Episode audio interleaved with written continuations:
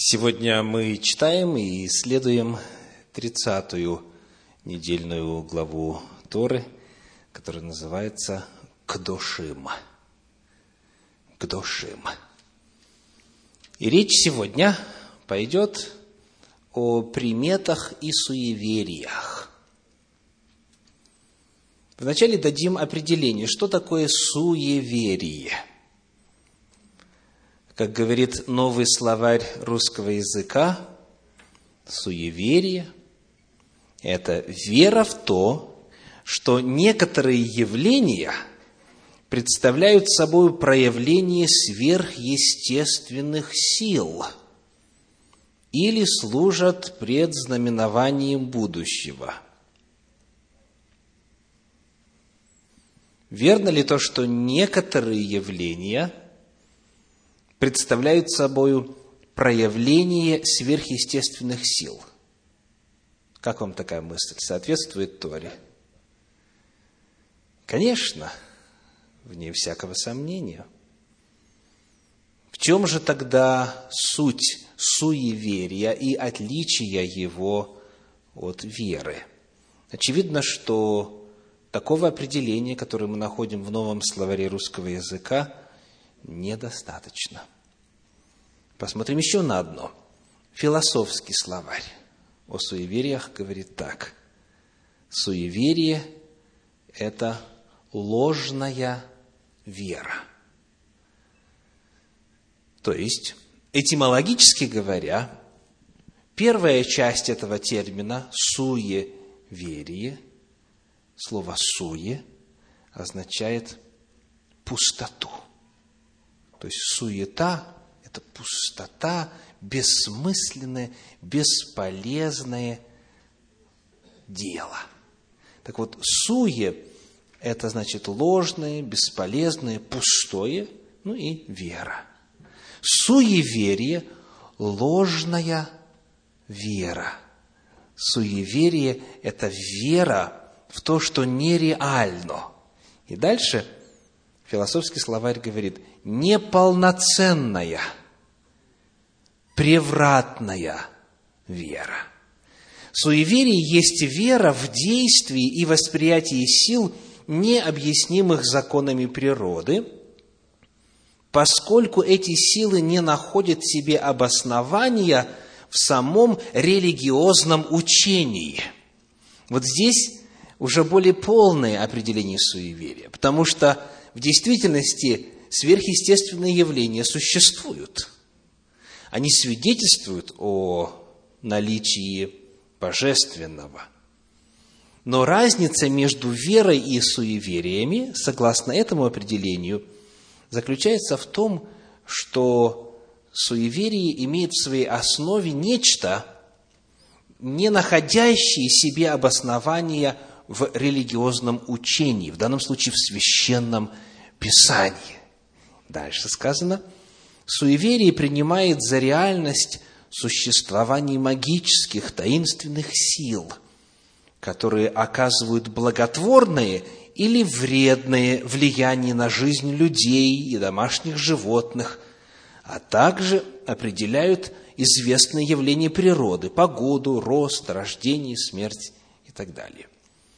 С точки зрения определения – Суеверие – это вера в реальность определенных явлений, которые определяют будущее или настоящее, успех или неудачу, при том, что эти явления не описаны в Священном Писании.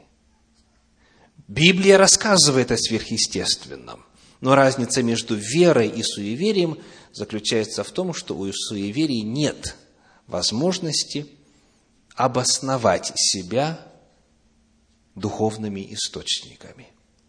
Вот что само слово означает. Теперь приведем некоторые примеры суеверий, которые были распространены в народе Божьем в разные времена. Я цитирую из еврейской энциклопедии.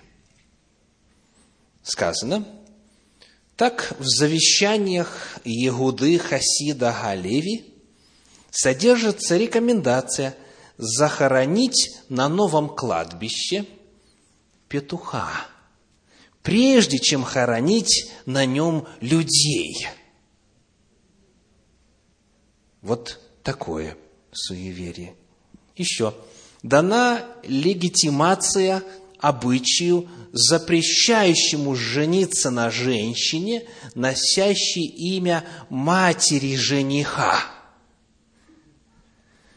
Понравилась красавица, все получается, но если у нее такое же имя, как у твоей мамы, жениться нельзя. Вот такое суеверие существовало. Далее еврейская энциклопедия говорит, в новое время бытовала вера в сновидение из глаз. Чтобы предотвратить действие дурного с глаза, следовало сплюнуть, как вы думаете, сколько? Правильно, три раза. В Литве во время эпидемии холеры евреи устраивали на кладбищах свадьбы между калеками. А в Пинске – свадьбы сирот под черной хупой на могилах их родителей. Для чего? Чтобы остановить распространение эпидемии. Еще. В Галиции на домах либо делали надпись холера или тиф и так далее, уже здесь была, чтобы не заходила либо вешали замок, а ключ выбрасывали, и в дом заходили через окно и так далее. При освящении нового кладбища было принято резать петуха и хоронить его там, как уже было сказано. Чтобы помочь тяжелобольному, его ближайшие родственницы отправлялись на кладбище, где измеряли длину могил благочестивых людей свечными фитилями – которые шли затем на синагогальные свечи. Считалось, что сестрам не следует выходить замуж в один день, чтобы не сглазить родителей. Если после брачной церемонии жених первый дотронулся до руки невесты, что будет?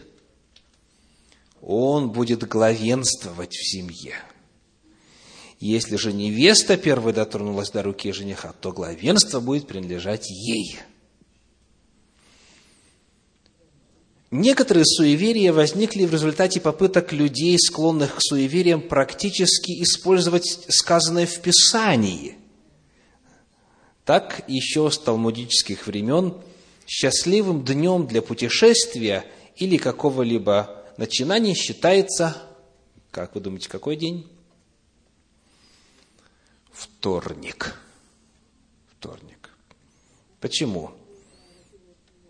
Потому что в библейском описании дней творения дважды сказано, Бог увидел, что было хорошо в отношении этого дня. В то время как понедельник считается несчастливым, потому что в описании второго дня творения ни разу не сказано, Бог увидел, что было хорошо – вот, оказывается, почему понедельник, да, день неподходящий и так далее. То есть, вот это несколько примеров разных суеверий. С некоторыми из них вы, возможно, знакомы, с некоторыми нет. В разных народах свои суеверия. Это явление общее распространено и среди иудеев, и среди неиудеев.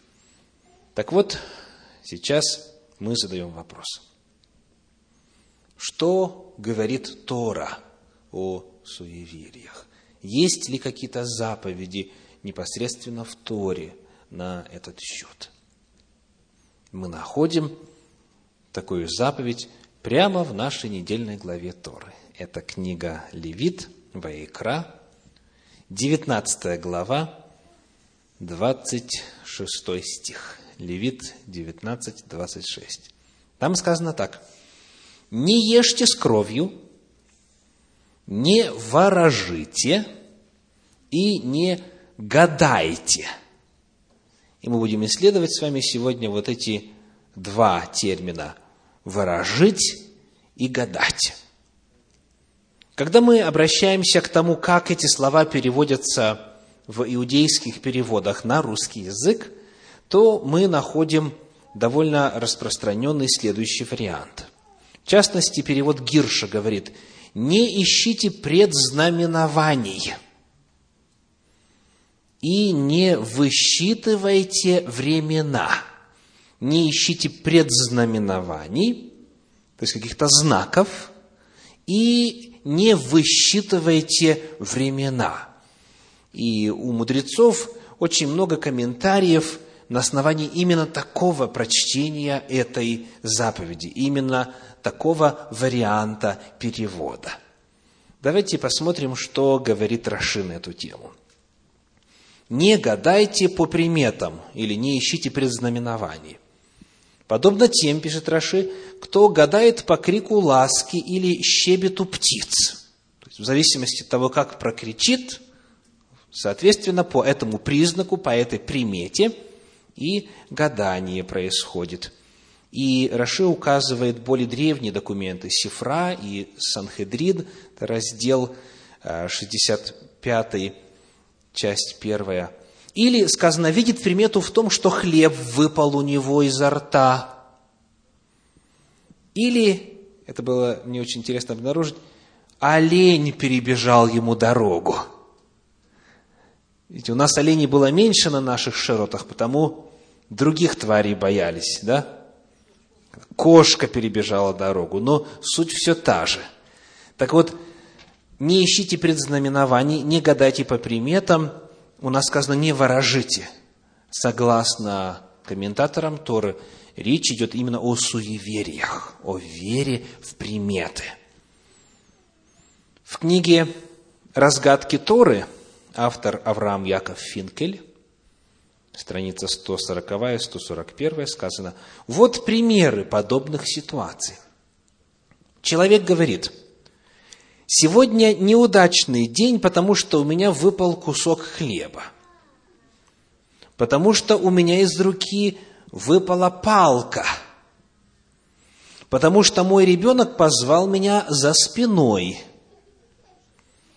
Потому что каркала ворона, когда я проходил мимо. Помните? Ворона накаркала, да? Дальше. Справа от меня была змея, а слева лиса.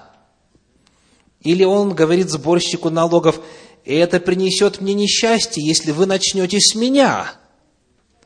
Или он верит, что платить деньги рано утром, в начале месяца или в начале недели, сразу же после завершения шаббата, плохая примета. Ну, по большому счету, я думаю, что платить деньги – это в принципе плохая примета. В какое бы время это ни было – но вот традиций таких не сохранилось. Дальше. Комментарий Санчина пишет на эту тему так. Сынам Израиля запрещено, ориентируясь на какие-либо приметы, предсказывать будущие события. Удачу или неудачу в делах, определять судьбу. Тот, кто возвращается обратно, увидев, что животное перебежало ему дорогу, нарушает прямой запрет Торы. Вот как. Запрещено также объявлять один день счастливым, а другой несчастливым. Подобные гадания приучают человека к мысли, что все зависит от случайных событий, которые можно предотвратить или, наоборот, помочь им осуществиться и приблизить их. Гадающий забывает о том, что все в руках Всевышнего.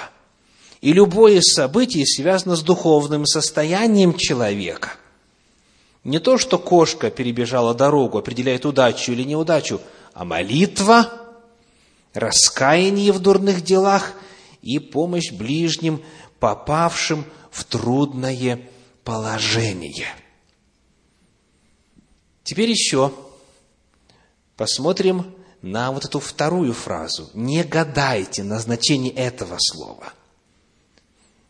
Сказано, не исчисляйте времен. Раши пишет, связано со значением или связано по значению со словом «времена». В виду имеется тот, кто говорит, в такой-то день хорошо начинать работу, в такой-то час плохо отправляться в путь. То, что очень широко распространено в современном мире. Дальше в комментарии Санчина сказано, вот эта фраза «не гадайте» буквально означает «не гадайте по облакам». Как запрещено гадать по признакам на земле, так запрещено гадать и по признакам на небе, облакам, небесным светилам и звездам и так далее. Оказывается, запрет на веру в приметы, запрет на суеверие, на гадание по приметам содержится еще непосредственно в Торе. И потом пророки эту тему развивали и больше писали. И, может быть, кому-то из вас больше известно то, что в пророческих писаниях написано, чем в Торе непосредственно. Давайте посмотрим, например, на книгу пророка Иеремии, 10 главу. Иеремии, 10 глава, первые два стиха. «Слушайте слово, которое Господь говорит вам, Дом Израилев». Иеремии 10 глава, первые два стиха. «Так, говорит Господь, не учитесь путям язычников и не страшитесь знамений небесных, которых язычники страшатся».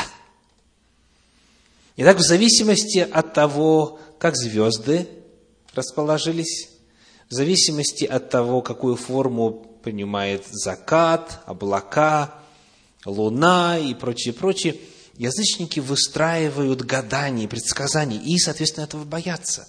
Господь говорит, не учитесь путям язычников и не страшитесь этого. То есть вы видите, что идет противопоставление. Вот Божий путь, а вот языческий путь.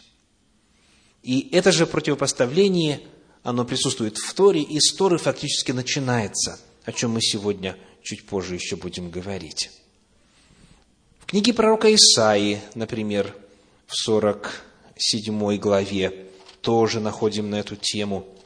Исаия, 47 глава.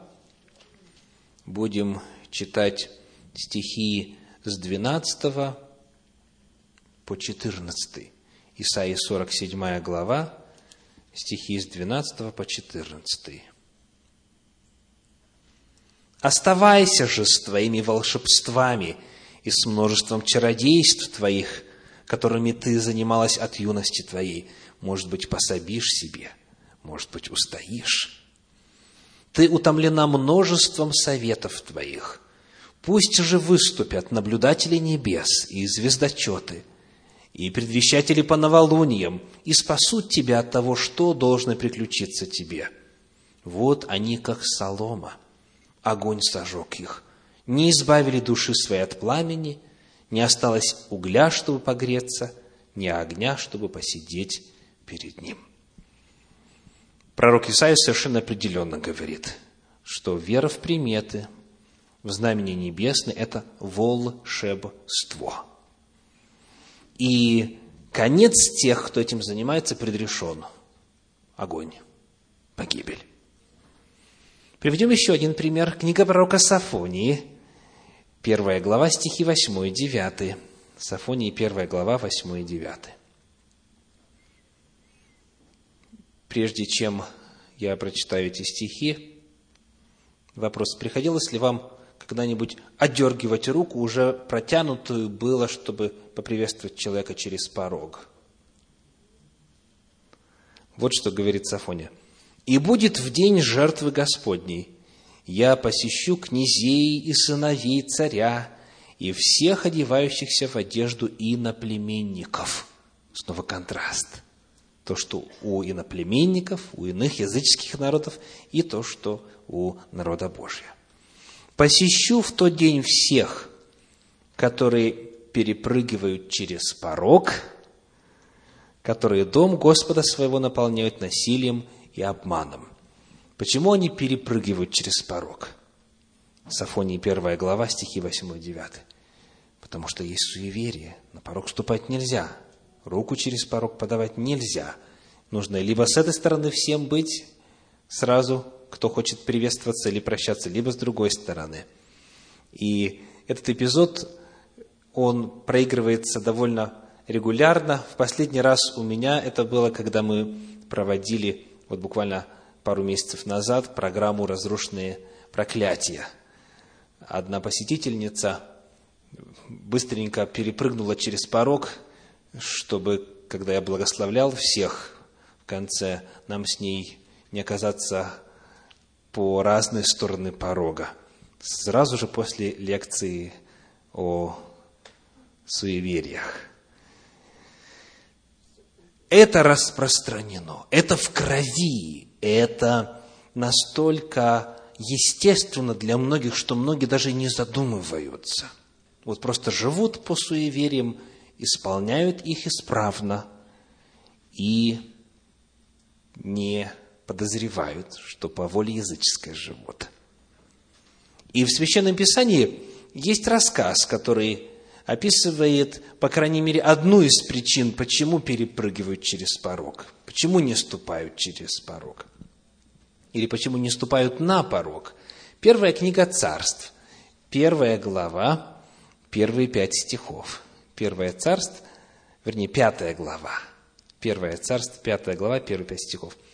Филистимляне же взяли ковчег Божий и принесли его из Авен-Езера в Азот – и взяли филистимляне ковчег Божий и внесли его в храм Дагона, и поставили его подле Дагона.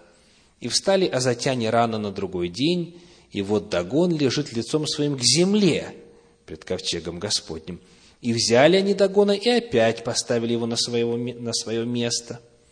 И встали они поутру на следующий день, и вот Дагон лежит ниц на земле, пред ковчегом Господним. Голова Дагонова и обе руки его лежали отсеченные, каждая особа, на пороге. Осталось только туловище Дагона.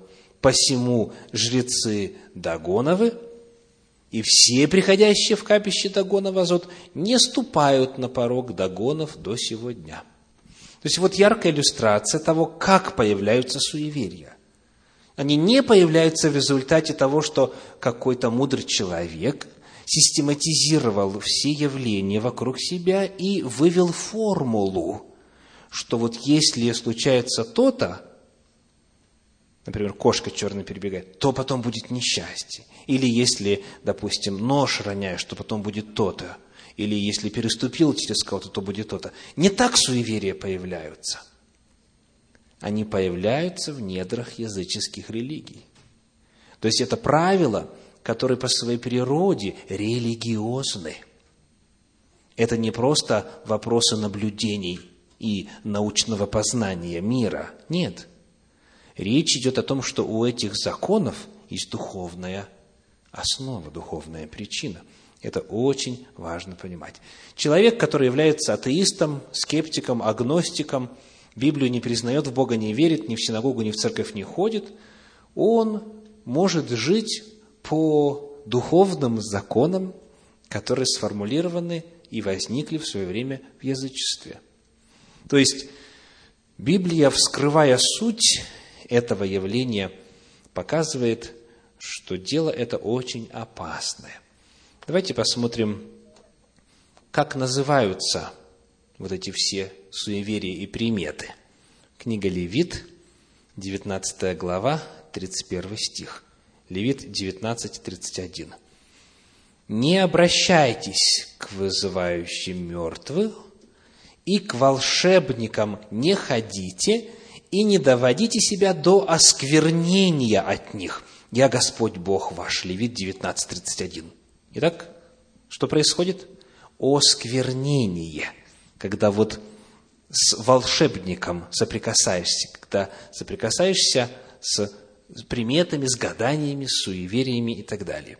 В книге Второзаконие, 18 главе 9 стих говорит, Второзаконие 18, 9, «Когда ты войдешь в землю, которую дает тебе Господь Бог твой, тогда не научись делать мерзости, какие делали народы сии». И далее предлагается целый список – стих 12, в этой же 18 главе, ибо мерзок пред Господом всякий делающий это, и за сии-то мерзости Господь Бог твой изгоняет их от лица твоего». Итак, происходит что? Осквернение – это скверно, и второе слово – мерзость. То есть это очень сильные в эмоциональном отношении слова, которые призваны пробудить соответствующее отношение к этим явлениям. Это скверно, это мерзость. И вот теперь вопрос. А нет ли в самом Танахе, нет ли в Священном Писании примеров того, как Бог использует знамения – признаки, по которым можно судить о каких-то духовных явлениях, по которым можно судить в том числе и о будущем. Что вот если случится то, значит будет то. Есть такое в Библии или нет? Ну, давайте вспомним хотя бы два примера. Первая книга Царств, 10 глава, первые семь стихов. Первое царство, 10 глава, первые семь стихов. «И взял Самуил сосуд с елеем, и вылил на голову его, и поцеловал его, и сказал, «Вот Господь помазывает тебя в правителя наследия своего. Когда ты теперь пойдешь от меня, то встретишь двух человек близ гроба Рахили, на пределах Вениаминовых, в Целцахе, и они скажут тебе, нашлись ослицы, которых ты ходил искать, и вот отец твой, забыв об ослицах, беспокоится о вас, говоря, что с сыном моим. Итак, пойдешь, там-то тебя встретят двое, скажут то-то. Далее. И пойдешь оттуда далее, и придешь к Дубраве Фаворской, и встретят тебя там три человека, идущих к Богу в Вифиль. Один несет трех козлят, другой несет три хлеба, а третий несет мех с вином. И будут приветствовать они тебя, и дадут тебе два хлеба, и ты возьмешь их из рук их. После того ты придешь на холм Божий, где охранный отряд филистимский, и когда войдешь там в город, встретишь сон пророков, сходящих с высоты, и перед ними псалтирь и тимпан, и свирель, и гусли, и они пророчествуют. И найдет на тебя Дух Господень, и ты будешь пророчествовать с ними и сделаешься иным человеком. Когда эти знамения сбудутся с тобой, тогда делай, что может рука твоя, ибо с тобой Бог. Итак, перед нами череда знаков, знамений, с числами, с действиями, и все это указывает на какую-то духовную реальность, и в соответствии с этим нужно себя вести. Это первый пример – который мы сегодня приводим еще один теперь. Евангелие от Луки, 22 глава, стихи 7 по 12. «Настал же день опресноков, в который надлежало заколоть пасхального агнца. И послал Иисус Петра и Иоанна, сказав, «Пойдите, приготовьте нам есть Пасху». Они же сказали ему, «Где велишь нам приготовить?» Он сказал им, «Вот при входе вашем в город, Встретится с вами человек, несущий кувшин воды. Последуйте за ним в дом, в который войдет он, и скажите хозяину дома, учитель говорит тебе, где комната, в которой мы могли, в которой бы мне есть Пасху с учениками моими? И он покажет вам горницу большую, устланную, там приготовьте. Тоже примета, тоже знак – войдете, именно при входе встретится человек, который будет делать то, он пойдет туда, хозяин скажет то и так далее. И вот вопрос. Эти и иные примеры знаков, примет, знамений в Библии и те, о которых мы до сих пор говорили, суеверия. Есть ли между ними разница?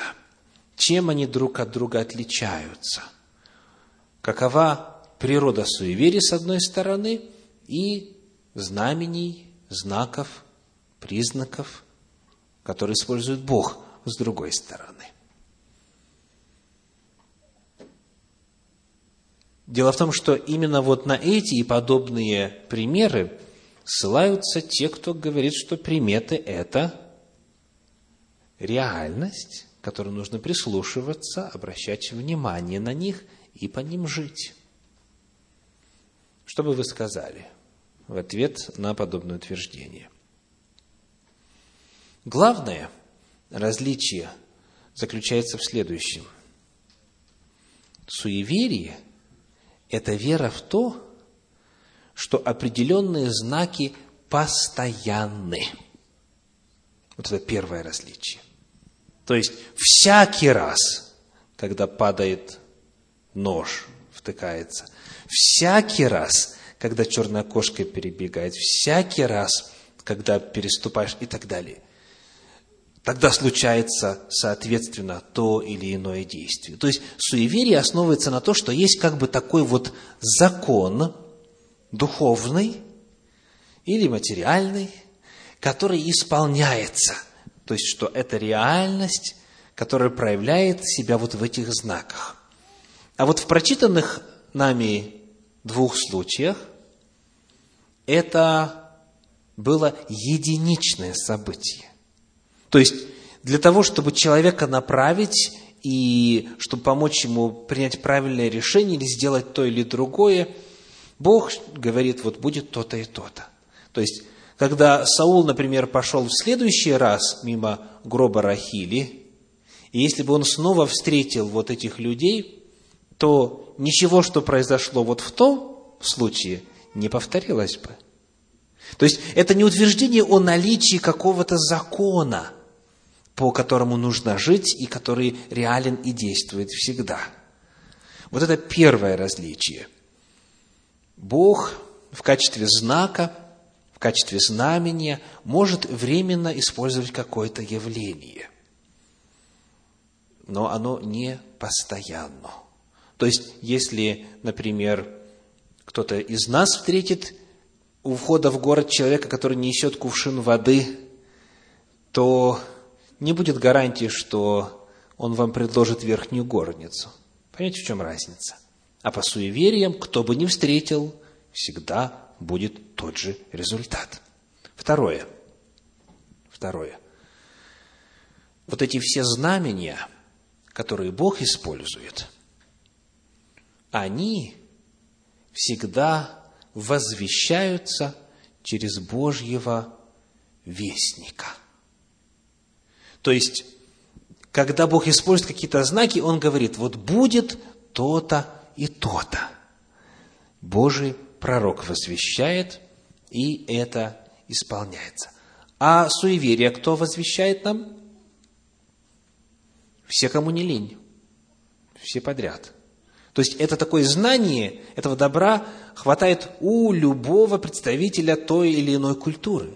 То есть это не то, что какое-то откровение от Бога полученное, которое теперь вот нужно передать в качестве исполнения Божьего поручения. Нет.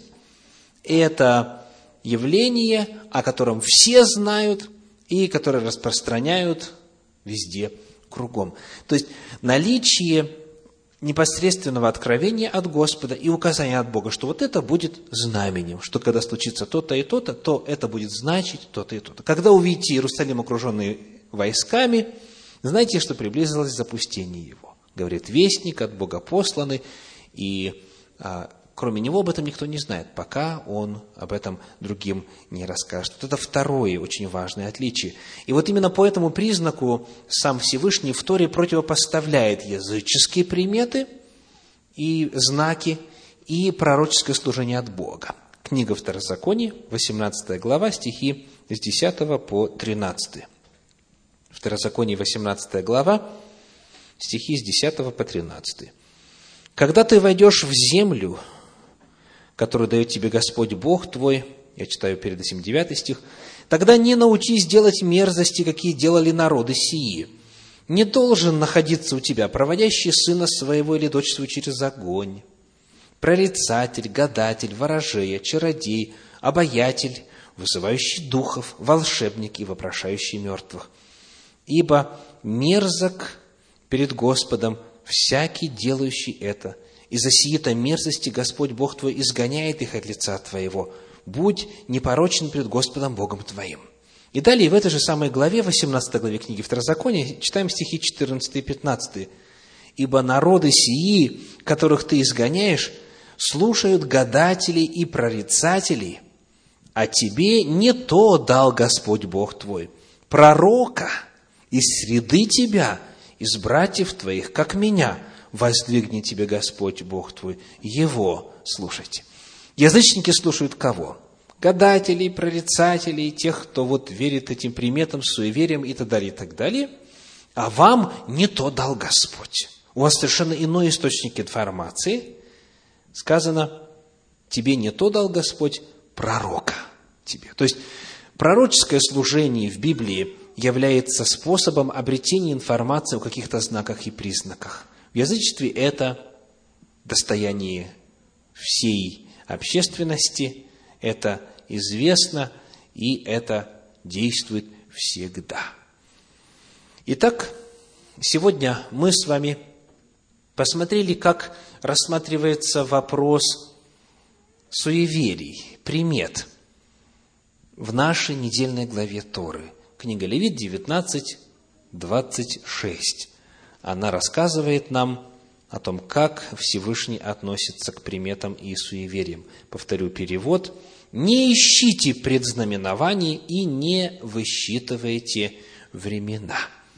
И вот после того, как закончится запись, я у вас спрошу, какие суеверия вы знаете и какие до сего вечера продолжали исполнять.